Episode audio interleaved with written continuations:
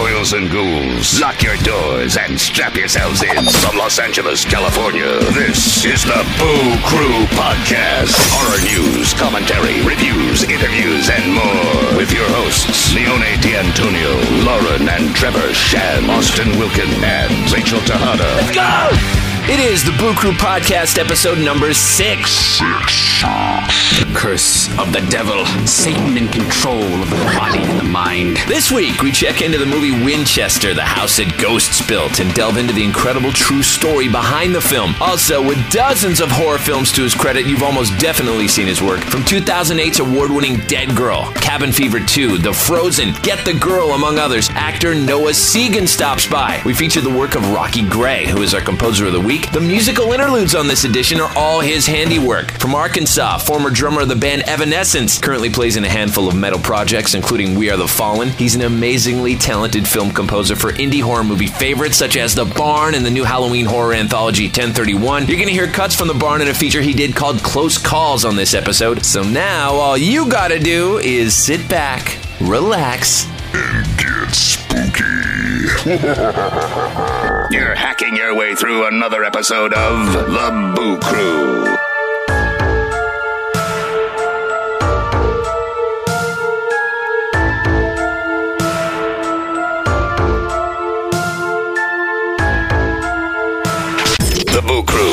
Freshest cuts of new stuff. Here's Sweet Screams. A trip to the Boo Crew Bijou with a film that came out February 2nd, directed by the Spierig brothers, the duo behind last year's Jigsaw, also the movie Daybreakers, Undead, and Predestination. It stars Sarah Snook, Jason Clarke, and Helen Mirren, taking the role of the real life Sarah Winchester in Winchester, the house that ghosts built.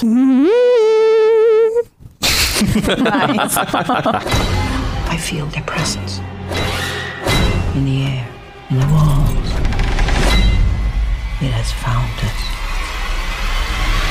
After the death of her husband, Sarah Winchester, heir to the Winchester Repeating Arms Company, started building in 1884 what was to eventually become a 24,000 square foot Victorian home in San Jose, California. Ended up including 161 rooms, six kitchens, doors leading to nowhere, stairways that go into ceilings, hidden passageways, and more. Rumors during that time claimed that after her infant daughter and husband both died, a medium told her she should leave her home in Connecticut and go west, where she must continuously build a home for herself and the spirits of the people killed by Winchester rifles, and this would be the only way to appease them and spare her life. Others say she constructed it as a giant maze to confuse the spirits. She had no architect. They say she spent almost four decades constructing it 24 hours a day, guided by spirits she would be contacted with while in a specially built seance room where she would be the conduit for design plans from beyond the grave. This is the real life universe that this movie takes place in, so um, what did everybody think? That was pretty good. I have to admit, I had low expectations because, just as you just described, the real life story is like a sentence. Yeah. So, what's the movie? right.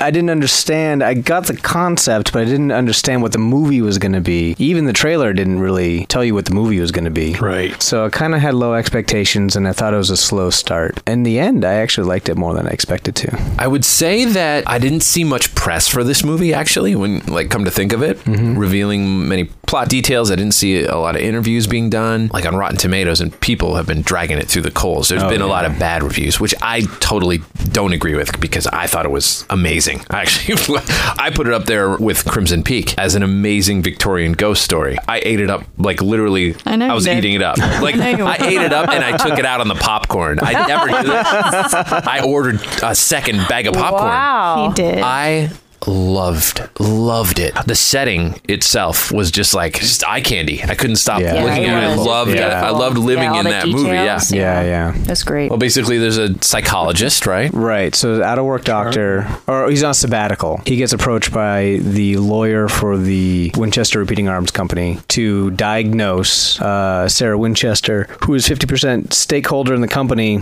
Basically, they want to take the company away from her, so they hire this guy, kind of overpay him, and nudge him into saying that she's she's crazy, so Yeah. yeah. so they can take the company back. That's the setup. And he comes with a lot of baggage in his own. He's kind of a Right. haunted person. Yeah, yeah. And then he's put into the haunted house, and Right, right, right. Yep. all hell breaks loose. Lauren, what did you think? I mean, uh, You weren't, you know, you were into it, but not as much as I was. I thought I love sets that are really pretty, and this was a really pretty set. And I love the costumes and, you know, the era, but it wasn't that scary. I wanted it to be scarier and I wanted a stronger story. I was a little bored. wow. See, interesting because okay, like Trevor, I actually I love the movie, but I can see where you're, why you say that because I can see the parallels between this movie and Crimson Peak. I think they were both mis. Well, that's the wrong word. Mismarketed, I guess. But I love Crimson Peak. Like, Yeah, but- I love it. But once again, they try to sell that movie as a horror movie. They try to sell this movie as a horror movie, and I think they both were not horror movies. This movie, I mean, had some elements of horror with, with the murders and stuff, and, and the, uh, the jump scare aspects of it, you know, which I could have done without. That's the only fault that I found in the movie. Is like I, I you know, take away the jump scares, and I think every, everything you have left is a pretty damn good drama with a lot of mystery. It could have been more of a th- you know marketed as a thriller as opposed to a horror movie. Yeah, I mean, I thought it was what a classic Victorian ghost story should be. Eloquent, minimal, even elegant. I, I thought the vibe was what was scary about it. The set, the whole idea of the widow Winchester walking around in her black veil and Yeah, yeah. going in the seance room and drawing these plans with her eyes closed that she's being communicated to. And I don't know, I, I thought that I, was I super would have liked more of that, like the tone that you're talking about, mm-hmm. like more of that. I agree that the jump scares weren't necessary. Some of them were really good. Yes. Yeah. Yes. oh, yeah. One, But- one Yeah. in particular, I jumped literally. yeah, so did I. Yeah, it's kind of weird because they, they gave you one after another after another, and you're like, well, why? Where's it going? And then towards the end of the movie, it kind of makes sense Yeah. why you see the jump scares. I'm like, oh, but it's not quite well defined in the beginning. Yeah, Yeah. But at, at the end, you're like, okay, I, I, I see what they were trying to do. I did think the first half was a little slow. Mm-hmm. Tried to goose it a little bit with the jump scares, Right. As the story just starts building, but but that tone, if the if the tone was consistent in that build towards what, because once the story locks in, and I feel like the story doesn't lock into like halfway through the film, Yeah. and once it locks in, it's a really good story. Right. like I, I felt without giving anything away it would have been really interesting to me if when the lawyer came to talk to the psychiatrist who i hate to say this but kind of felt like a low rent patrick wilson. He was great. He was great. The look his look was perfect for the time period and he was really good and he really sold like the the bill illusion thing. Like he was good and he played he played the sad guy really well. But what would have been great is the lawyer shows up and mentions Winchester, if that triggered him. Right. And then he starts showing him the house and he starts feeling this draw like, oh my God, I don't know what this is, but I have to go there. What is going on here? And for reasons that are explained later in the movie, Yeah. that would have made perfect sense. If the driving force of the film was the fact that he was in a place under false pretenses for his own personal salvation the entire time and that he he is trying to get into this one he's drawn to this one room and he didn't know why rather than having that one room sort of haunt him and call him that if he was desperate to get in there and kept getting stopped i think that would have been a much more solid driving force for the first half of the film but the like the turn that the, mm-hmm. the that one twist Yes. i thought was brilliant That was a good twist. Yeah, it was unexpected. I see. I didn't have a problem with the beginning of the movie either. I mean, I was into it from frame one. Kind of saw it as a great mystery that I was really into. That was kind of revealing itself and started off. With, I thought it was a cool jump scare, and it made me kind of question. Okay, what's? I'm a little confused. What's going on? But it hooked me in enough with that scare to stay with it and figure out why. Why? What's happening? Why is that little boy seeing something? Who's this lady? You know, and it just kind of throws throws you all over the place. It was pleasurable to me watch everything be answered over, over the course of the movie. I actually And it wasn't a long movie either, which I like too. Yeah, it was short. Yeah, I like that opening scene paid off. I thought that it was just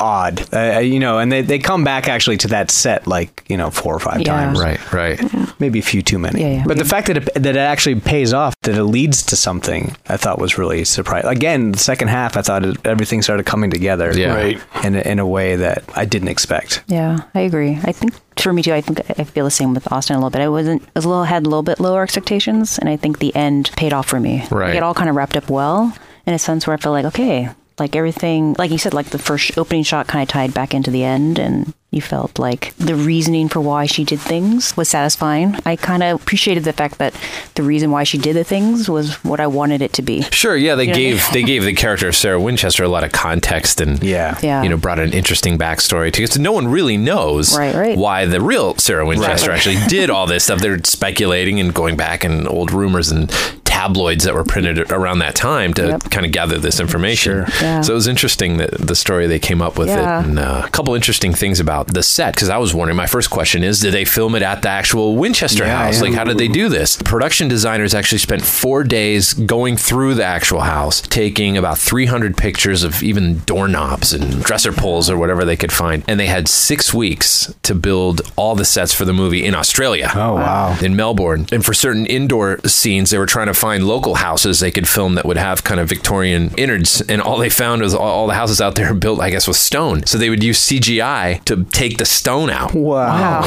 Yeah, to actually blend the blend the interiors. Wow. So they they duplicated some of the most complex parts of the house. The staircase that Winchester goes up and down, for instance, there was a couple things that were too strange for them to be able to recreate. So they actually had them shipped from the house. One of which was the intercom system. Oh, Oh, wow. really? So that was actually from the house, and it What? actually worked. Crazy. Wow. Yeah, So- which is really interesting. I would be so afraid that, that it would get damaged. I know. Yeah, I know. Like I know that's it's crazy. crazy that they lent that out. Yeah. And then they did do some filming in the actual Winchester house. Most of it was done in these sound stages where they recreated the house. Wow. I mean, I've never been to the actual. And you guys actually ever visited the the house? I did when I was younger. Yeah. Yeah, and I always remember it was creepy. Huh. I mean, now I mean, I have to go there. Yeah. We were thinking of like taking Yeah. a plane to San Jose. Like that'd be then we wouldn't have to hire a babysitter for like overnight. We just hire Just for make the a day day, trip, yeah, yeah. and then come back. Well, supposedly now it's a new tour than they were because I guess they were doing the same tour for a long time, but they found a new room in the house that they opened up, and I think they found it like last year. That's crazy that the house is that expansive where they just found a new room. Yeah, I don't Yeah. think they even know how many rooms there are. Wow. Because they lose count. It's, it's easy to get lost. Uh, one thing of note in the film, they keep talking about the number 13 and how Sarah Winchester was obsessed with that number. The number 13 and spiderwebs appear all throughout the real life Winchester house. Even the candle holders, most of them were made for 12 candles. She had modified to hold 13 candles. Oh, interesting. Wall hooks are all displayed in groups of 13. And every Friday the 13th, they toll the bell outside of the house 13 times at 1300 hours in respect of her. She even signed her will 13 times. What? Wow. Wow, Wow. she really loves that I number. know. Hey, I was born on February 13th. That is true. Coming up. is that a hint? I didn't forget. Brett. Hey, but by the way, did you know that Helen Mirren's look for the movie was modeled after the one and only picture of Sarah Winchester on the property? Oh, nice. There's only one photo of her Wow. on the property, and that's where they got the look for Helen Mirren. I want to go just to see the costumes are there, right? Yeah, the actual costumes for the movie, Are at the Winchester. when I last checked, were, were still on display. Yeah, they Oh, were they were up there a couple months ago too. So Is the yeah, film just an ad for the yeah for the Winchester Winchester mystery, house. So is this place finally open for business? I heard in 2015 that they started booking guests, or that was a plan at least. Well, you can actually stay there. Yeah. I'm not sure if they're still doing that. Last I heard, there was a, a package where they, it was the first time they would ever let guests stay there it was in 2015. I'm assuming it's something that either they're going to do again or that is still happening. One thing you cannot do anymore there, though, Lionsgate bought the photography rights for the inside of the house. Guests can no longer take pictures inside the house. Oh, Why? that's crazy. Why would they do that? They say that it's competition for the film. But is it for the But- duration of the film? Well, is this for life? I don't Or- know if they could just go, wow, while the film's out, you can't take pictures. As far as I understand, they own the photography rights. It'd be like taking pictures in the Magic Castle or something. You know, you're not supposed to do that. And that must have cost crazy. a lot of money. Yeah. Yeah. It's on IMDb. It must be true. I learned that the reason they call it the Mystery House in 1924 when Houdini visited it. Yeah. They made all the newspaper That's so stories. cool It was that he really coined cool. that. yeah, I guess he yeah he had gone there to debunk the uh, spiritualism, the whether or not Oh, it's yeah. haunted. Yeah, he was doing that she for pa- a long She time. passed away in like what 21, 22? 22. I think so, yeah. And uh, so there's all these rumors. Again, you know, no one had any answers about the whether it's haunted, the whole ghost story thing. So uh, whether or not there are ghosts there, and the reasons why she built the house. So Houdini for, you know, whatever, you know, at the time he was debunking spiritualism. So he traveled up there and yeah, he coined the term Winchester Mystery House. Did he succeed? In coining the term? No. Yes. we still call it that today. Debunking? yeah, I guess I guess he said it wasn't there were no ghosts. Really? Yeah. I want there to be ghosts. They actually they say there is a ghost. There's like the new uh, publicity marketing uh, manager. He says Is a ghost? Well, he says that some of the employees see a ghost by the name of Clyde, who used to be a worker there, oh wow. and he's dressed all in white. And he has a mustache, and he has a blank look on his face. like what are you doing here? yeah, exactly. what am I doing here? Probably lost. Yeah. He's been trying to get out of that work, find his way out of that house for Maybe he just works 100 with years. craft services on the movie and he's lost. He's been in there for so long. yeah. Miss Mirren. Mirren's driver. Yeah, You, know, you know what else I found interesting was uh, the you know how they had to rebuild the set, right? Yeah. They recreate the set and all that. There's a scene where she's walking up the steps in a zigzags Yes. because Yeah. apparently she, her uh, was arthritis, right? Yeah. Yeah. She apparently, you know, in, I guess in real life, that these steps had to be no taller than three or four inches. That's why it took forever to go upstairs because it kind of zigzags back and forth. So those real life set of stairs had to be recreated for the movie because the actual ones are so narrow that you couldn't get a camera crew or even more than like one average person to walk through it. Oh wow. So when they rebuild it for the movie, it's much wider. You know, and the camera guy obviously was held, uh, I don't know, handheld camera, I imagine, or something. Yeah. Walking right behind her, or whatever. That cannot be recreated in the original house. I guess the house is like ele- has three elevators. Really? Yeah, I thought that was missed opportunity. The movie could have had a whole elevator scene. That's true. Wow. There was that great scene, man, where she orders that room to be like basically shut, sealed, Yes. and they're all inside. And I'm like, what the fuck? What's going on? that was good. Yeah. the door opens.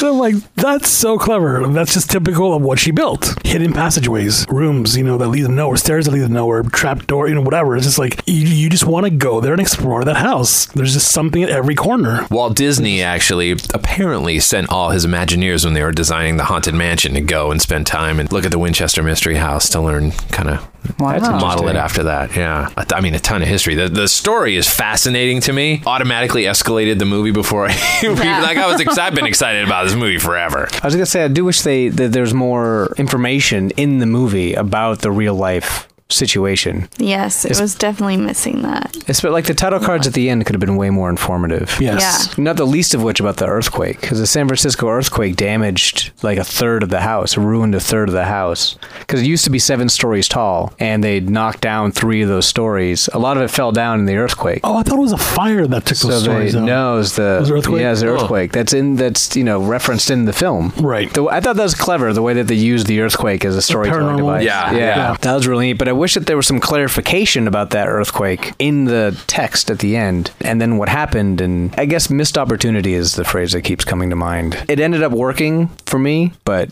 I feel like there's a lot more that could have been done. Like I, I thought it could have been scarier. I think when I think ghost stories like Annabelle, that was really scary. Like Conjuring, like those movies really like scare me. And this one just didn't scare me as much. I wasn't sitting like at the edge of my seat freaking out. Usually my hands cover my face and I'm like, oh, and I'm like looking down. And this one, no hands over the face. But but I'll tell you this: this is really happened though. This lady may have actually built this house. I mean, the rumors say that she was being kind of summoned to build this house by the spirits of the ghosts of the people killed by Winchester rifles, and knowing that that house actually exists and has all this crazy design structure and everything. To me, that's scary enough. You no, know? I get it. I get it. Agree to disagree.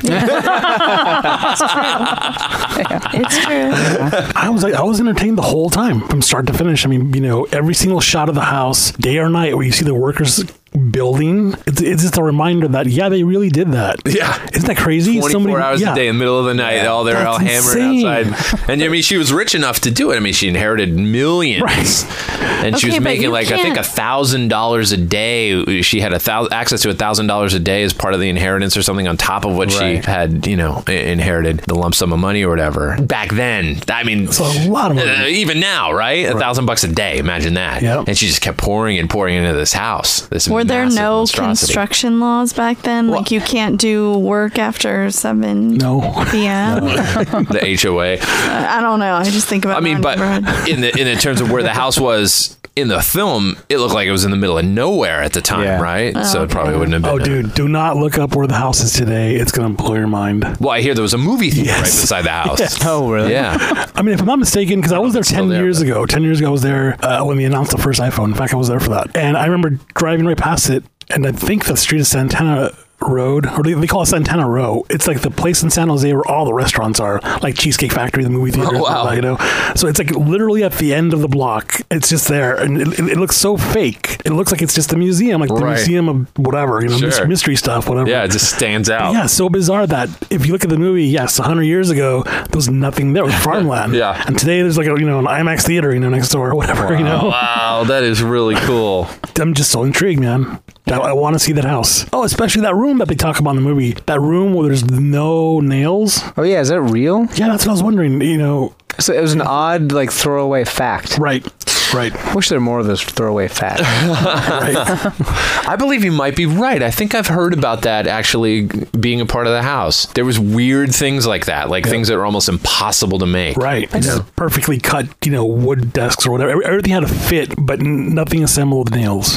I think that's actually like a Victorian, actually not the craftsman style. That's actually, I think maybe it's an actual architectural style around that time period. Right. Oh, Because around the Victorian time period, that era really it was influenced by like Japanese hmm. art and some of the building structure. I know like homes in Pasadena, which are a little bit later than the Victorian time period, but they also had craftsman styles, like everything's built without nails. Oh, wow. It had possibly possibly had some of that influence because she was an innovator Right. of like different of new technology in that regard. She was actually, I think, looking at it more in the sense of she was just like a really rich woman who was able to just have these different ideas of thinking about things. Right. Instead of, I mean, that's maybe one way of looking at it. Instead of being maybe Yeah, it's highly possible. I mean, It's the ghost free version. ghost, yeah, the ghost free version. Kind of like Even the, artistic. the Victorian Walt Disney. right, right, right. Yeah, Yeah, right? yeah, Yeah, she, exactly. she could, so she did. Yeah, Yeah. that's amazing. Well, in the spirit of Sarah Winchester, I give this 13 thumbs up. This spirit has a power we've not seen before. This is the Boo Crew Podcast. What are your qualifications? What do you think of this?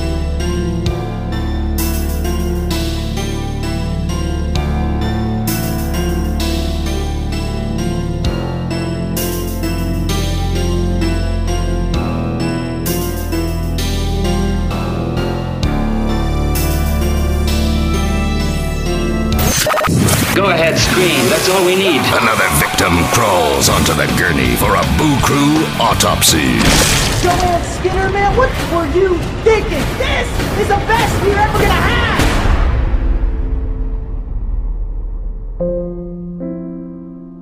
I am doing this for your benefit, Rick.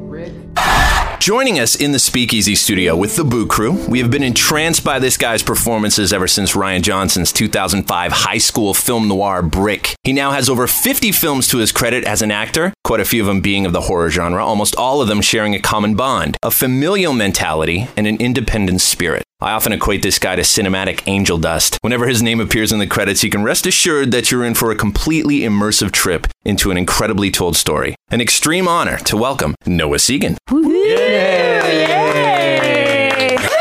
Thank you guys. I'm here to be your your PCP. hardcore drugs. Yeah. Hardcore Segan. Now, although we are super horror oriented and focused, we can't ignore the fact that you appear most recently in a small art house film called, you might have to help me with the pronunciation. I think it's, It's, uh, Stare Where's the Last The Jetty. voy- voyage home. voyage home.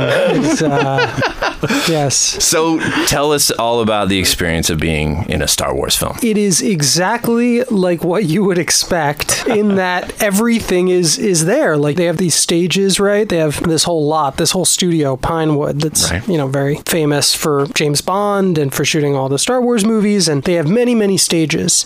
And like one of the stages is the Millennium Falcon, and you just you go on the stage and there it is, and it's built, and you know, and you can walk around it and sit in it and act like you're Act like you're sitting next to Chewie and so I'm assuming you did all this while you were there filming your scenes. Were you able to go and explore? and- I, I got I got quite a tour. I remember specifically going in to the Falcon and sitting in the cockpit. One of the producers, friend of mine, uh, who was showing me around, left to go attend to like real business, actual his job, Right. and not just giving his buddy a tour. and I sat there and I and I and I, I played around in the Millennium Falcon. I That's played like so you know rad. very of course very carefully, you know, sat in the cockpit and and steered around and That's so and uh, cool. and eventually my friend Leo came back and, and he said, "Hey, you know, uh, you want to see something else? You know, are you, you ready to go?" And I said, "Yeah, you know, just like maybe just like a another minute or two. and he said, "Noah, you've been here for 45 minutes." so there was there was a lot of that. One of the interesting things is there is a moment where you are going through the costume area, you mm-hmm. know, and and of course Chewie or Chewies are there, the costumes, and inevitably everyone has the exact same reaction, which is you hug it. Did you hug uh, it? I hugged it, and it was funny because the person giving us the tour, there were a few of us who were on the tour, all very close friends and, and professionals. People would all work together before, and immediately the person giving us the tour was like, "You're gonna want to hug Chewie, so just line up right here and just everybody give him a hug." Like, and it was, and, and they knew that that's what you do. You hug Chewie. Wait, can I ask a question? Yeah. Now Chewie doesn't really have much of a costume. He just really has the belt and the and the pouch. Right. So what were you hugging? Oh, I see oh, I see. Oh, okay, I got it. Let me. Uh, movie magic. don't, don't tell Austin about Santa Claus. Don't tell him about the Easter Bunny. Your childhood dog is still on that farm. He's doing great. That's what I hear. I get postcards every year. so the Millennium Falcon is set up in this hangar. How long has that particular version of the Falcon been in that hangar? You know, I, I don't actually know. You'd have to ask one of the actual Lucasfilm historians, of which there are like actual professional Yeah. Lucasfilm historians. I think that the original, original one from the first movie, which we now call New Hope, is gone. And this may be built around the Empire Falcon. Okay. It may also be an entirely new Falcon built for episode seven. Right, okay. I'm not, I'm not 100%. It feels like something that's 40 years old. That's really cool. It's like it, either it is a 40 year old set or both. It's also a real credit to what they're able to do, which is to construct things that feel so mind blowingly authentic. It's a heavily right. relic. Yeah, Heavily relic. heavily. I've heard tell that some of the props, some of the costumes that have been used in some of these newer Star Wars films are actually composed of parts of the actually old original costumes and things. Is that something that you were privy to or heard about or My personal X Wing uniform smells like Porkins. explain, explain.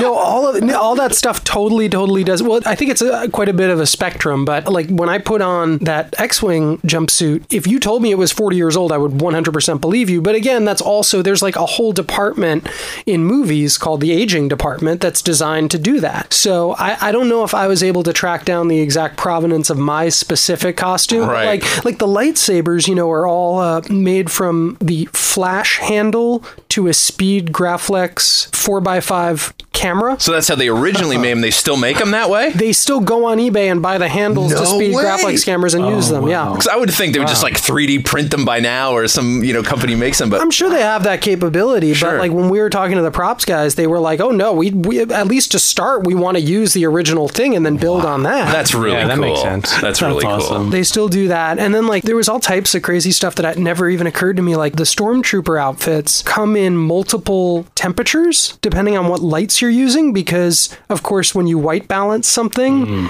depending on the temperature of the of the light, right? If it's, you know, very warm light, like it's tungsten light versus a daylight, they all have different temperatures. So if you want a consistent look to your stark white shiny stormtrooper, you have to have different stormtrooper colors basically, uh, temperatures. Crazy. Nice. Wow. That's insane. so, as a Star Wars fan going into it, which I'm assuming you were, to be able to learn all this stuff and be on the set, how long were you on the set for? Well, I, I'd come to visit. We have a, a very long-standing tradition between a lot of us who, who worked on Brick Yeah. to have Thanksgiving together because we had Thanksgiving together when we were shooting Brick because it was this little movie that we didn't have enough money to take time off. Right. So we got Thursday off, but some of us had to work Wednesday and Friday. Hmm. So it wasn't like you could go home. You know, nobody's nobody was working on the movie. It was from where we shot it, San Clemente in Orange County. So a bunch of us stayed down there and sort of had a potluck Thanksgiving. I think over the last that was you know 13 years ago, we've probably spent nine or ten of them all together. A bunch of the actors and and Rian and Steve and Nathan, his cousin, and all, all the folks that are still working together today. So I went out to visit in November for Thanksgiving. And then he started. And so that was when I got to see like all the stuff getting whipped up, you know? Yeah. Um, At like, I that got- point, did you even know that you were going to be casted in the movie? I mean, I knew that. How do I put it? If you look at Rian and you look at the three films up to Star Wars that he made, they had been progressively more and more successful. And I was in all three of them. So I think it's very safe to say that the reason that he has become more and more successful is because I'm in his movies. Scientific. It was an fact. unwritten Yeah, yeah. Scientific The math- approval. the math checks I just, out. you know, I- you know, the thing is, you guys, there's a lot of like self-destruction in our business. If it turned out that Rian was one of those people, I can understand him not casting me in Star Wars. but luckily, he knows what's good for him. Rian, are you listening? So I don't know what's going on with the rest of the Star Wars movies. Is Rian slated to come back to do another? He's doing his own trilogy next. Okay. So J.J. Abrams is coming back for episode nine, then this trilogy's over. But Gotcha. Rian has now signed on to do a whole new trilogy in the Star Wars universe, separate from the current trilogy. Gotcha. Whole new trilogy starring Noah Segan. That's Han Solo. Resurrected. Yes. Yeah. Cyborg. Han Don't Solo's tell the lesser known guy- stepbrother. Don't tell the guy who's playing Han Solo in the movie that comes out in like six Spoiler months. alert. Yeah. You can hug your Noah Segan costume on the way in.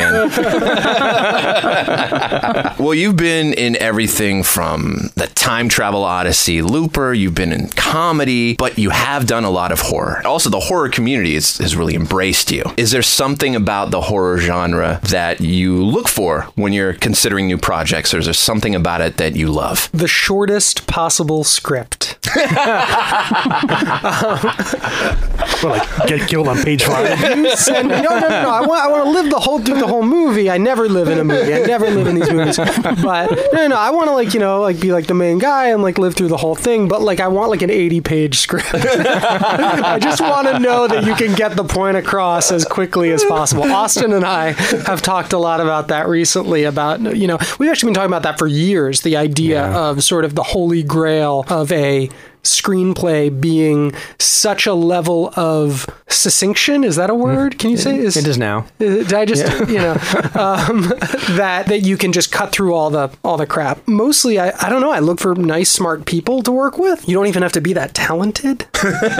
uh, if you look through my my my resume, you may find a couple there. No, it's um, for the most part, I have I have been able to work with nice, smart, and talented people, and and that's you know I know that sounds like a generality, but you know once you get to start talking to a filmmaker, and you know maybe you get a shorthand and you like some of the same movies, or you have a lot of the same influences, even for their specific story you know you read something and you go man this really seems like you really love john carpenter or you really you know you really love leo carax or you know i mean then then absolutely then we're gonna have a great time getting down because we like the same stuff you know Right. One of the first things that Lauren and I saw you in was Cabin Fever 2. spring fever Amazing.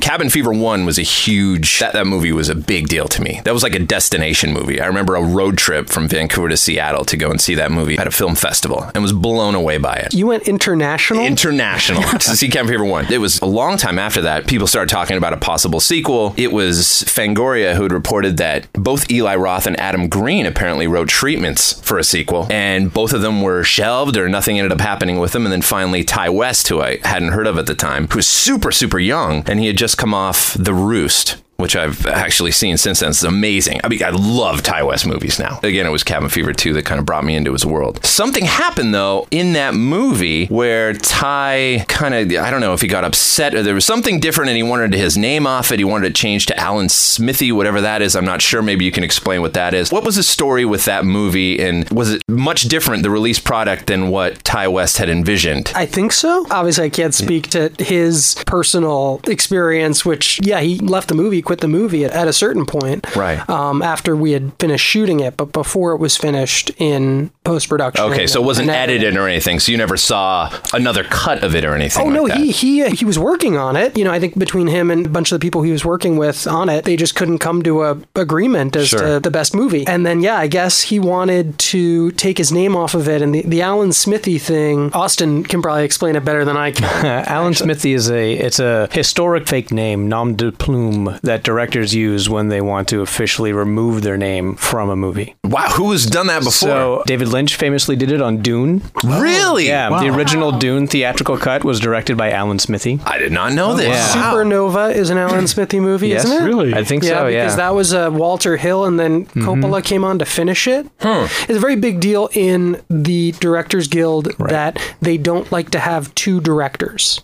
Okay. So you can have a partnership. You can have, um, you know, Lord and Miller can direct a movie together, but you can't have one guy do one thing and another guy do another thing and not be a team. Often, what'll happen is, and I think you know, it's, it's gotten a lot looser more recently, but I think historically, if someone got fired or got sick or you know had to leave for some reason, and then it was finished by a second person, that could be an Alan Smithee movie. Yeah, if the original contracted director wants to take their name off it. But sometimes a film will get finished by a second director and the original director will retain the credit. Or say, go ahead and take it. Hmm. From And in that, in Yeah. the Cabin Fever, they didn't allow that to happen. His name's still on it, which is Yes, his name his name is, is still on it. And I'm sure that that is a really boring conversation about like the Directors Guild and how Sure. they Sure, yeah. arbitrate that stuff, and Yeah. you know, and and probably I think they even got rid of Alan Smithee. I think you can't use it anymore because it's like sort of they think it's a joke, which Right. it sort of is. Mm-hmm. Tony mm-hmm. Kaye wanted to use Humpty Dumpty on uh, American History X.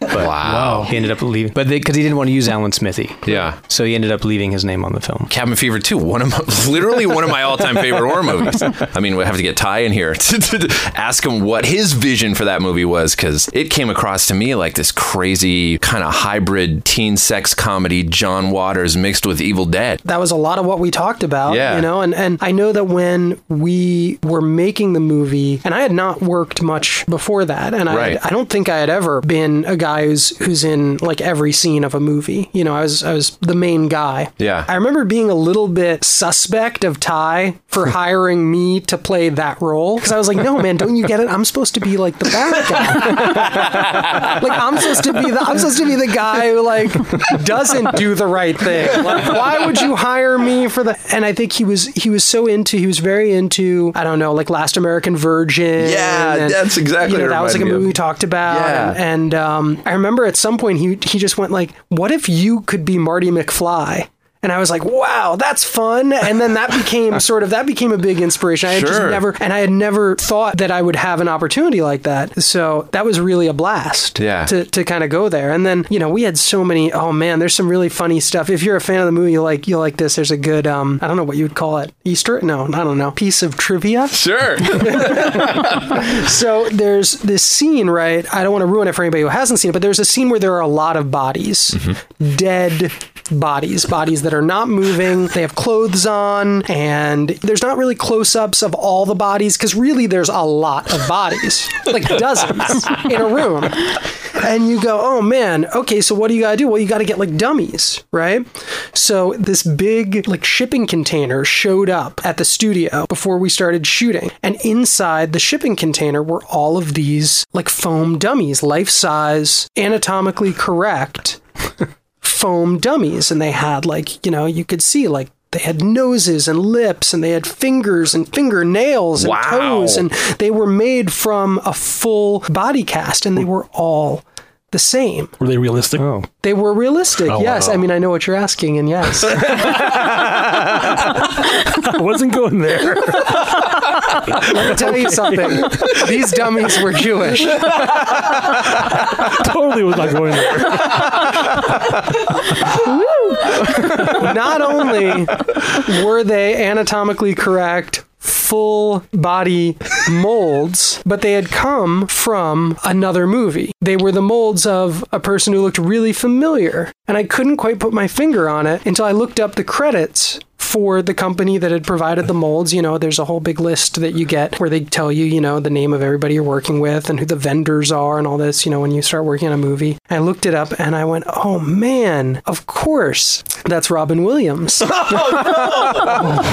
Oh, and the same company had worked on Bicentennial Man. Wow. So it was like Yeah. just tons of Robin Williams. It was tons of Robin Williamses. Oh my goodness. That's crazy. I actually think that there was like a loincloth situation, Okay. but you know. Oh my god! Is there a scene where you can see, can you actually make it out in the scene the, the face? I don't know. I, anything I think I think that this merits going. yeah, I have to go back and look a, now. with a high res copy of the film and seeing if any of these guys. Yeah. Oh my gosh. Uh, you've won awards for your work in 2008's Dead Girl, one of which was an Igor at uh, Universal Horror Nights. Yes. the Chiller Igor Yeah, Awards. that's right. Yeah, we've been there. We, best we, we, villain. We go there every year. Presented to me by Corey Feldman. That. Oh. Wow. Yeah, he used to. He used to. He actually. They don't do the award. I don't think they do the award show No, anymore. no Right? more. It's like what a year or two ago. they Probably stopped? like two or three years ago they stopped. I'm so sad. Oh, it was so, funny. It was so like campy that it was awesome. And then, like, after I got the award, they had a guy who was like, Hey, man, part of you winning this award is that, like, I'll just take you around the park and, like, Oh, show you around. And that was the best. That was the best part. Did they like walk you to the front of the line of the they like, yeah, they and get you And- in, and they like, yeah, and they like, you know, and you don't have to like pay for sodas. It's That's awesome. great. That's great. And the award's cool, right? It was like a little. Is it a little demon or Oh something? yeah, it it's used a, to be. it's a it's a it's a flying uh, Like a gargoyle yeah, or it's a gargoyle. It's a Yeah. gargoyle. Yes, it's Yeah. A gargoyle. That's it says rad. Noah Segan, best villain. That's cool. That's awesome, man. Well, something about that movie, it's very intense. It's hard to watch, but it's very polarizing. There's an incredible performance, by the way, as JT. It's unbelievable. It deserves taking in, though, especially in today's world with that conversation being really on top of mind. It really makes you think. I know some people have gone on and reviewed it, said things like it glorifies misogyny. I think it does the complete and total opposite. That's my view of the message. What was your experience making it, and what do you feel that that film brings? Well, I mean, it's it's an interesting conversation to have today. I mean, literally today, literally the last two weeks, 2 mm-hmm. months, mm-hmm. year, Yeah. and you know, in the ten years since we made it. I mean, I, I my perspective hasn't changed very much because I want to believe that it is a movie about toxic masculinity, and it is a movie about bad boys, specifically young men who were not raised right, and this sort of Ricky Shiloh Fernandez character, the closest thing to a protagonist in the movie is sort of trying to do the right thing in spite of everything else, including me or my character, trying to convince him to do the wrong thing. So it's it very much is is sort of existing in a world where all of our morals have completely flipped 180 right? As far as what I was trying to do, and I remember very vividly making these choices and very vividly sort of fighting to maintain the choices to make JT to make the character as funny as possible because I think that the best thing that we can do to truly bad people is laugh at them. Yeah. And you so you have to show this evil shit. Right? You have to, uh, like we say, you have to really commit to it. You have to commit to being this horrible person. And so you're a villain. So then it's a horror movie. We don't know how much the villain is going to win or not win. We don't know if we're going to root for the villain and what that says about us, right? That's part of what what makes horror movies so interesting is that a part of you is rooting for the horror, is is, is rooting for the bad guys, you know? And so all of those really complicated feelings that hopefully you're having, and maybe you're not really quite aware of them because you're also enjoying a movie, need to be reconciled by how silly and absurd and powerless the bad guy really is. If that makes any sense. Yeah. Yeah, totally. Oh yeah. How did you go about preparing for that role while filming? I mean, to get into that headspace, obviously you're not like that guy in, in real life. How did you get yourself there? Well, it's uh, it's uh, interesting you would ask that. Um, uh, at the as he lies, I locked the door. You know, it's funny. At the time, I was moving from one apartment to another. Right when pre-production started, right when we started to like do rehearsals and prepare to make the movie, I boxed up all of my belongings and went over to the new apartment, which I was unfamiliar with and didn't have anything there. And I delayed moving and basically like slept on, you know, a mattress on the floor Sure. for the month, you know, for the period of time that we were in pre-production and, and it was a short production. I think was 18 or, or 19 days of shooting just so that I wasn't, I didn't want to sort of feel like I was coming home to my environment and then sort of spreading whatever was left of my anxiety and, and my nastiness in my home. Sure. So I did that, and you know, and I didn't talk to my. I talked to my mom pretty frequently. I mean, I have mom tattooed on my shoulder. Literally, yeah. I am like I'm a, Classic heart with mom. I'm a nice. Uh, I'm a nice Jewish boy, and I call my mom all the time. And I didn't call my mom for you know for a while, or my sister, or you know, or a lot of my friends who are women. I felt like you know, it, and and it wasn't because I felt like there were some lines between reality and making a movie that were blurred. It was simply that I didn't want to share that darkness with other people. You know, one of the things that making a movie and being an actor, you know, or, or a writer or a director is, is, is there's a lot of sort of, res- I think there's a lot of responsibility to sort of like, you have to hold on to the story that you're telling until you're done telling it. Mm-hmm. And of course, if you're an actor, well, you're done telling it almost right away. If you're like the director or the writer, you may have to like deal with that for years. You may just have to like hang on to that stuff for a long, long time. But at least, you know, when it comes to being an actor, I think that you sort of have to, and you call it whatever you want, like stand in the zone or method acting or whatever it is. But I think for the most part, you know, you do sort of owe it to all these other people that you're working with and the bosses that hired you to sort of not let your head get out of the game. Right. The amazing thing about that is, though, Dead Girl was only like, what, your third or fourth feature film at that point? An amazing feat because there's actors who've done 20 movies who don't get to that role. Daniel Day Lewis. And that was. Marlon Brando. Meryl.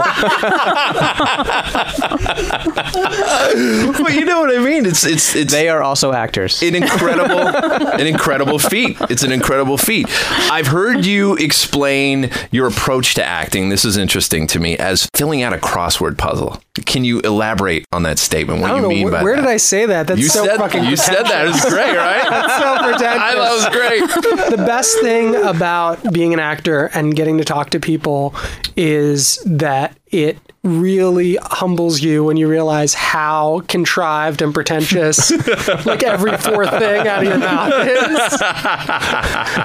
Uh, I really like crossword puzzles. I really, really like crossword puzzles. And I think that the thing about the crossword puzzle analogy is that I think all of the answers are there. You know, you talk about, you know, what makes you want to be in a movie? What makes you attracted to, well, it's a script. Like the script is the unifying piece of material. It's the thing that everybody has to use. I mean, the guy who paints the backgrounds and the lady who hangs the lights and, you know, the camera person and all of the, they all have to use this same document to figure out how to do their job. You're looking in that document for the best way to do your job, like the words you have to say or the kind of set you have to build, whatever. And so I think in that respect, it is, it's sort of like the, the answers are there. You get these outlines, and then it really is up to you to sort of fill them in correctly. You had a breakout role in Rian Johnson's 2005 directorial debut, Brick. This is obviously the first feature film you were in, correct? Yes. It was the first time you met Rian Johnson. Yes. Did you guys hit it off immediately when you were even in the audition process? Or what was it about that union that has led now to you being in every single thing he's done in, in some way and this kind of family that you joined? What is it that keeps you guys all together? The portrait of him that I have that is rapidly aging.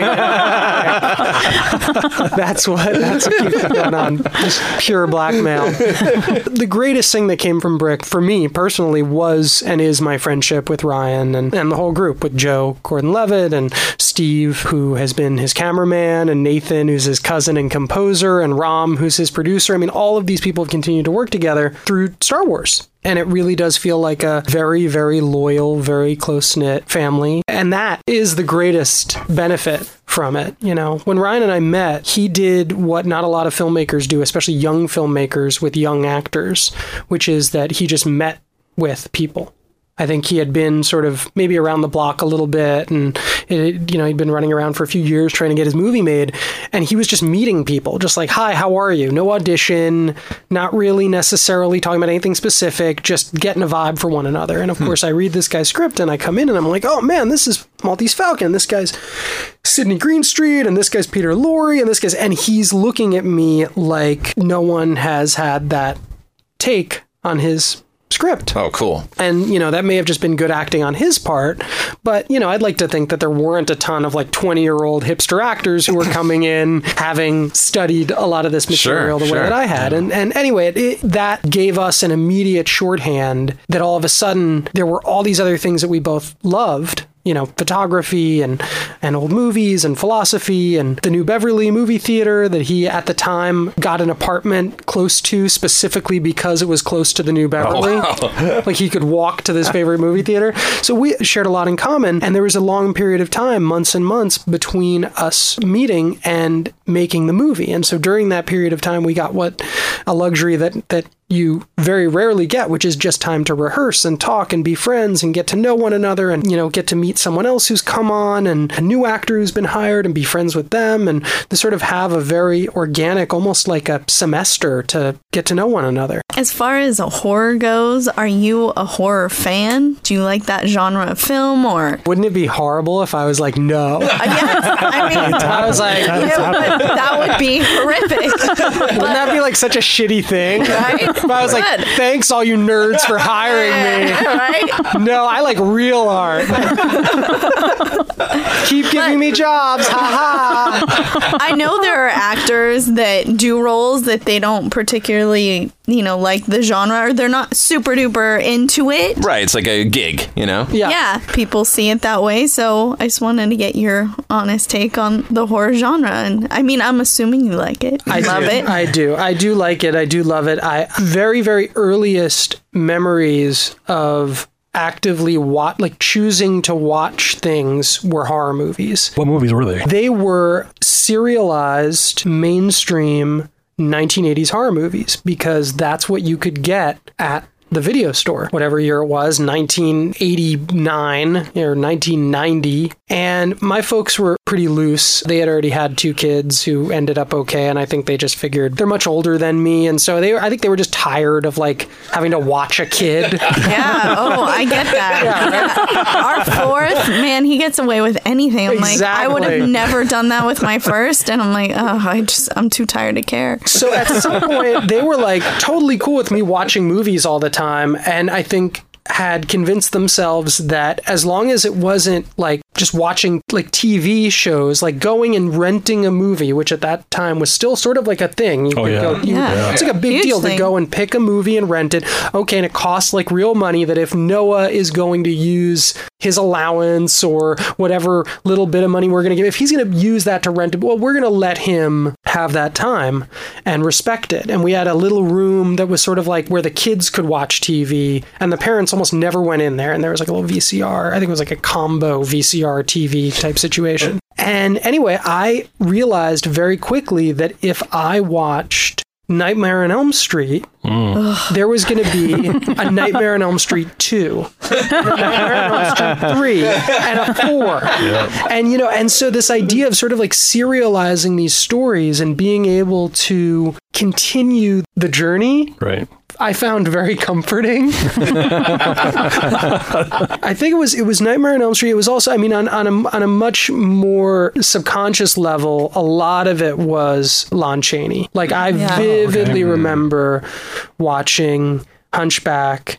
I vividly remember Phantom of the Opera, and those films probably affected me more so in terms of sort of like taste and sort of like respect for cinema than uh, than than the stuff that I watched later on when I was maybe a little bit more aware of of being entertained. If that makes any sense, No, you know. that makes perfect sense. but like, yeah, as a little little kid, Those are such great movies because you can watch those with kids. Like I can watch those movies with my kids or Creature from the Black Lagoon and all those old movies. I mean, at the time they were probably really scary when they came out, but my kids eat it up and they love it. All those Universal monster movies are all rated Well, G. and the, the Chaney thing that always blew my mind was that there was something about Chaney that was so specifically grotesque. You know, this idea that, like, that real, like, definition of the word where it's scary and it's shocking and maybe it's gross, but also you can't look away. That stayed with me. That concept stayed with me also. And sort of, I, I would like to think in its own weird little way, does sort of influence the idea of something being scary, but you can also laugh at it. Have you seen anything recently horror wise that you've really loved? Get Out. Get Out was awesome. You go to tons of film festivals and you're part of a lot of these different conventions and things like that. Is there anything on the more independent level that you've seen that you think should be introduced into the conversation and be discovered by people that haven't been discovered yet? Well, I, I had a baby this last year, and so I, I missed this round of film festivals this year. So there's like not a Yeah. ton that has probably not already come out. I remember there's a movie that I think just started streaming called The Lure. That's oh, a yeah. Polish mermaid movie. Oh yeah, I heard about that. and it is it's like a Polish mermaid musical. Wow. and also definitely I mean it's definitely a genre movie. I don't know if you would call it straight up horror, if you'd call it sort of like a thriller or there it's it or just eight different kinds of movies all put together, but it's incredible and it's beautiful and uh, and I love that movie. At this stage in your career, what is it like for a working actor? Because, I mean, I don't know. I can equate it to I do voiceovers and, and things like that. So, yeah, I could literally do 250, 260 auditions, maybe land two things. Maybe one pays a couple hundred bucks. Maybe one keeps me going for a year. You never know.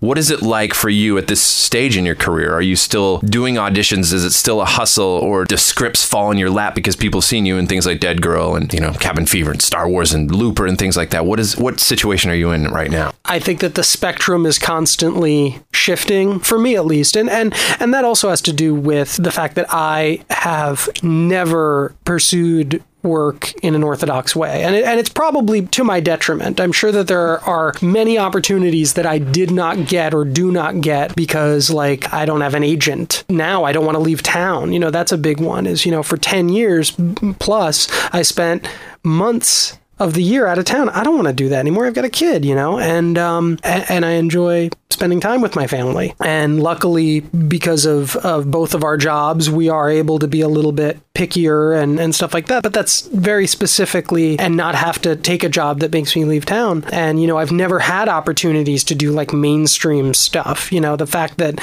Looper was a very successful film is in spite of it being very much Rian's vision. And I think the same could be said for Star Wars too. I mean, eh, Star Wars obviously has a lot going for it in terms of name recognition, but it's also very much a movie that Rian wanted to make and a story he wanted to tell. I don't know what it's like to work on silly to say or like you know big budget studio productions like i've never done that and i've never really known how to like pursue that stuff right now my concern is making my own movies and writing simply because it'll keep me close to home it will help me tell the stories that I've been looking to tell. Being like a cool indie actor guy is really fun when you're 25.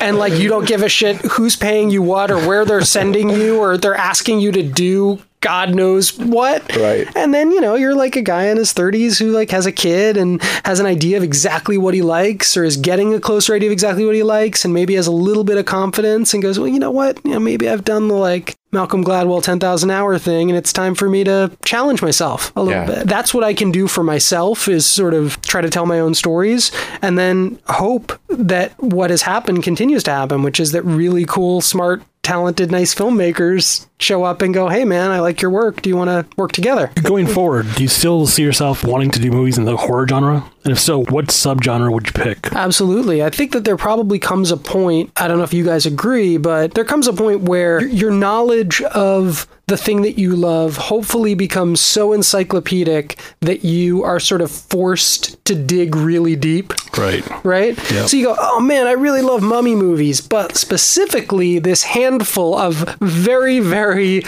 very unique mummy movies. Right. In my case, I've uh, been working on a movie that I feel really good about that I, I want to try to make myself that among other subgenres is a siege film, which I think is uh, is a great subgenre. I love vampires. I, I would love to do a vampire movie. I think that's a really special. Did you ever see uh, Let, uh, Let the Right One In? Of course, yeah. See, I, I love the original, the, yeah, the actual. yeah, it's yeah, one of my yeah, favorites, man. So such a unique take on vampires. yes. I mean, you don't have that typical Van Helsing or crucif- you know, crucifixes, and you, they exist. If you look deeper into the movie, those characters are there. Well, and I think But, you know- the, the idea of like the thing that I've always loved about vampires, right, is that so much of vampirism is metaphor for interpersonal relationships Yep. and like codependence. Yeah. That's become more and more apropos Yeah. lately than ever before. And then, of course, you know, the sort of the sexual kind of overtones I think are like really important. You know, like I think sex in movies and actually like talking about what that is Right. is something that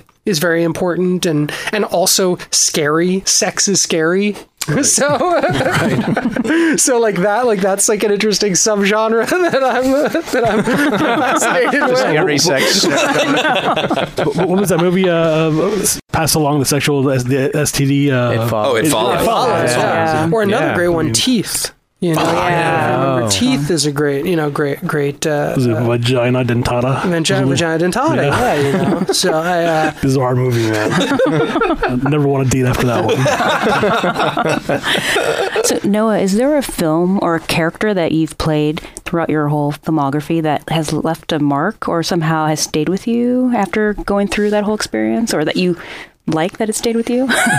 I mean, there's there's skills that you get. You know, there's like very like there's like tangible. You know, like on on on Looper, I learned how to like talk in this sort of specific drawl that was supposed to be the guy. This guy who I played, you know, thought he was a cowboy, and so he had this Western accent, Southern accent, and learned to do all these tricks with the gun. Like you know, you you get to learn really cool tricks. Um, and and you amass knowledge Right. but i don't know that i want to take i'm sure i do. I'm sure that there are like really profound emotional experiences that i have while working that are like sort of necessary in order to make what i'm doing seem believable but it might be really nice one day to like do a role where everything is is really fun and sweet and lovely and like then maybe I'll want to take that with me. but like that one where that one where the woman who I raped all day decides to bite my face off is not exactly like a warm memory that I want to return to. However, award winning. Igor at that. well, but speaking of playing villains, there's a, a movie you did called The Frozen, not the musical Frozen. Although that's also a dream. I to- I have a I totally have a dream of doing Rocky Horror on stage. Oh yeah. Of doing Frank-N-Furter. Yeah. Sorry. Go on. But in terms of that villain, 'cause you play villains so well, and I can see why you wouldn't want to take these people home with you once you move in. But in that particular film, uh, at some point you had told me the story of how you had taken a very simple two-dimensional character, or simple character, I'll say, and brought something very special to it. And you had told me that before I'd seen the film, and then I saw the film, and I think you did something really great with the character. And I was wondering if you could tell us what that journey was to. Oh, should I should I spo- should I spoil it? I mean, I can I can I mean I don't care. I think we should put it. Okay, It's already spoiled for me. I think that's. I, mean, I think that's know. officially a spoiler alert. Oh, okay. It's officially a spoiler. So, so basically, the very short version of it is is that I play an angel of death who is sort of watching over and ushering the hero along her her journey. The closest sort of cultural pop culture media analogy would be like if you ever saw that episode of The Twilight Zone with young Robert Redford, which is mm-hmm. might be my favorite Twilight Zone episode. That's a good one. And when I read the script, that was immediately what popped into my mind, and I sort of said, "Hey, I, I would like to do that. I would like to sort of play in that, in that that world, kind of acknowledging fear." and comforting our way ourselves out of fear. That's such a journey of horror movies is like this up and down or cyclical motion of like I'm safe, I'm not safe, I'm safe, you know, and you're like and it usually ends with being not safe. It usually goes like at at the end of it, you're fucked. But but you know, that's not that different from at the end of it, everything's fine because the lights do come up and everything usually is fine. You've had a good time. So, you know, I don't know, I guess uh, the the sort of long-winded response to that is is I really wanted to accomplish what that character needed to accomplish in a way that was not scary. Because the act in and of this goes back to the whole thing about trying to make you laugh by you know which is something that I, I like to do as much as possible. It's like the thing that's happening is fucking scary man. This guy's attacking you or you're dying or everybody that you know just died or whatever whatever the circumstances are the thing that's happening is scary so that's not mutually exclusive from being able to laugh at the guy who's doing it or even sympathize to a degree with the guy who's doing it Right, right. you know and i think in, in a lot of great horror movies we find ourselves doing that you know in, mm-hmm. in rosemary's baby we find ourselves doing that and kind of questioning our reality or another another Polanski you know the tenant is a great example of that. And of course like you know then you get into movies like possession. Possession you know there's these these these movies that i talk about with my friend and we call them psychotronic breakup movies which would be like possession is the ultimate psychotronic breakup movie. That's a subgenre i would love to work in. Psychotronic breakup movies. You know like lost highway or mulholland drive or the tenant yeah. or vampire's kiss like these movies that are very that are horror movies that are very much about trying to reconcile loss or trauma or um, a breakup and do so through the lens of absolute terror in order to do that accurately to sort of loop around to your question you can't play it and when I say play it, I don't mean just act it, but I mean like you can't make the story just about scary. Right. Because we, we had talked about that before I saw the film. So I don't know if it was originally part of the concept of the film, but it's something after watching it through that lens. I mean, it seems enjoyed really it innovative, and. I would like to take full credit for it. I've been giving you credit for that for years. I don't know if it was warranted, but there you go. like, what did you guys watch recently? Because I've also been like with a kid, you know, not watching a lot of stuff, and I feel like I've missed a lot of movies. Well, let's see. I mean, in the theaters, we all just saw Insidious. Mm-hmm. Yeah, The Last Key. I saw something the other day. Lauren and I saw it on Netflix. The Babysitter was actually really good. Have you guys seen it? Any- oh, The McG one? Yes. Yeah, McG, that's right. Yes, it was. It was very insane, super fun, campy, splatter, kind of Evil Dead to buckets of spring blood everywhere, ridiculousness. But it, it was super fun, and I thought it was a great time. 47 meters. Yeah. That was really, mm-hmm. really good. Oh, the shark one? That was Really I heard good. that was really good. Yeah. Yeah, mm-hmm. That was- we're still trying to like make our way through the good place. Oh yeah, which I That's think good one. is is incredible. And also, I bring it up because I actually think that it uses a lot of horror movie tools. Yep. Even though it's like a network comedy. Yeah, totally. Like I love it. And I don't just mean like that, like that uses like sort of like supernatural stuff, but like a lot of the sort of who's on whose side Exactly. and right and what's right, what's wrong. Yes, yeah, and and very and also very much like everything hangs in like the stakes are super high. Yeah. And so you're watching this kind of like goofy comedy and then you're like, "Wait, but like if everything goes wrong, you're all as fucked as anyone's ever been." yeah, no, it's perfect. I mean, I, I'm interested to know what's going to happen next. Like, what's the next step? Like, how far are they going to take it? I haven't I haven't caught up, so Okay. I don't I don't I'm like That's all I'm gonna like say. 3 episodes behind the last. Okay. all Okay. right. Well, in regards to like TV, we just watched Black Mirror, all the Black Mirror episodes. Oh, that was great. Yeah, Your- season four. It's horror and so many different levels of technology Yep. and just like psychological scarring. Like even from like the first episode of it, it's something where like the image of what happens in that has still has still haunted me. but I recommend it. It's really good. like I think you guys would really like it actually. I mean, I, I that was I felt that way watching Handmaid's Tale. Oh yeah. Yep. which it, like I think that's sort of like the scariest thing that I've watched this Yeah, year. Like. Mm-hmm. between that and and Get Out, as far as like Totally.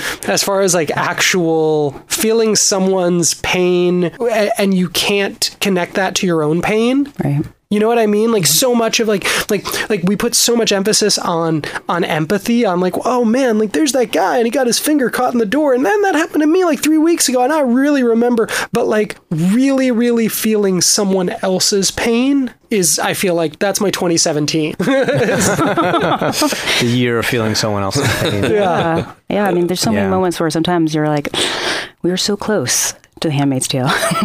Yeah, you can you can see now the bridge. Yeah. from here to there. yeah. But Pretty clearly. Yeah, but it's 2018. Tear down that bridge. New year, I know exactly. Yep. The government shut down. And yeah, everything's going great, you guys. Yeah, I think we're really gonna turn this this thing around. I don't want to get sick. I don't want any of us getting sick. The water coming out of here is bad news.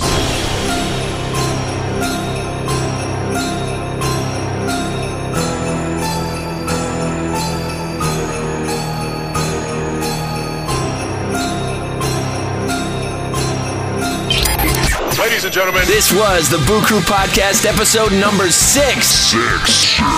A big thanks to our special guest Noah Segan. You can follow him on Instagram and Twitter at Kid Blue. Our composer of the week was Rocky Gray. Get his latest horror flick at 1031film.com. Follow him on Facebook at official Rocky Gray and rocky-gray.com. Thank you so much for all of your support and to all of our Facebook group members. Shout out to Anna Maria Quintero, Ashley Cox, Dave Paxson, Ben Ottaviana, Giovanni Ojeda, Jamie Montgomery, and Britt Lore, everyone else on the group. The discussions have been so fun, and if you're not yet a member, you are missing out on defending the subtle genius of It Follows and letting people in on your fave genre films. If you have time, please stop by iTunes and write us a quick review. It helps us get found by listeners and helps us bring you even more cool guests and keep this thing going. That's it for this time around. On behalf of the Boo Crew, see you on the other side. Thanks for listening to another episode of the Boo Crew Podcast. Haunt the Boo Crew at talesfromthebooCrew.com. Tales from the Boo Crew on Facebook and Instagram. Follow us on Twitter at Tales from the Boo. The Boo Crew is Leone D'Antonio, Lauren and Trevor Shand, Austin Wilkin, and Rachel Tejada. The Boo Crew is produced by Lauren Shand, chopped and sliced by Trevor Shand. The Boo Crew is a TSP creation. Stephanie.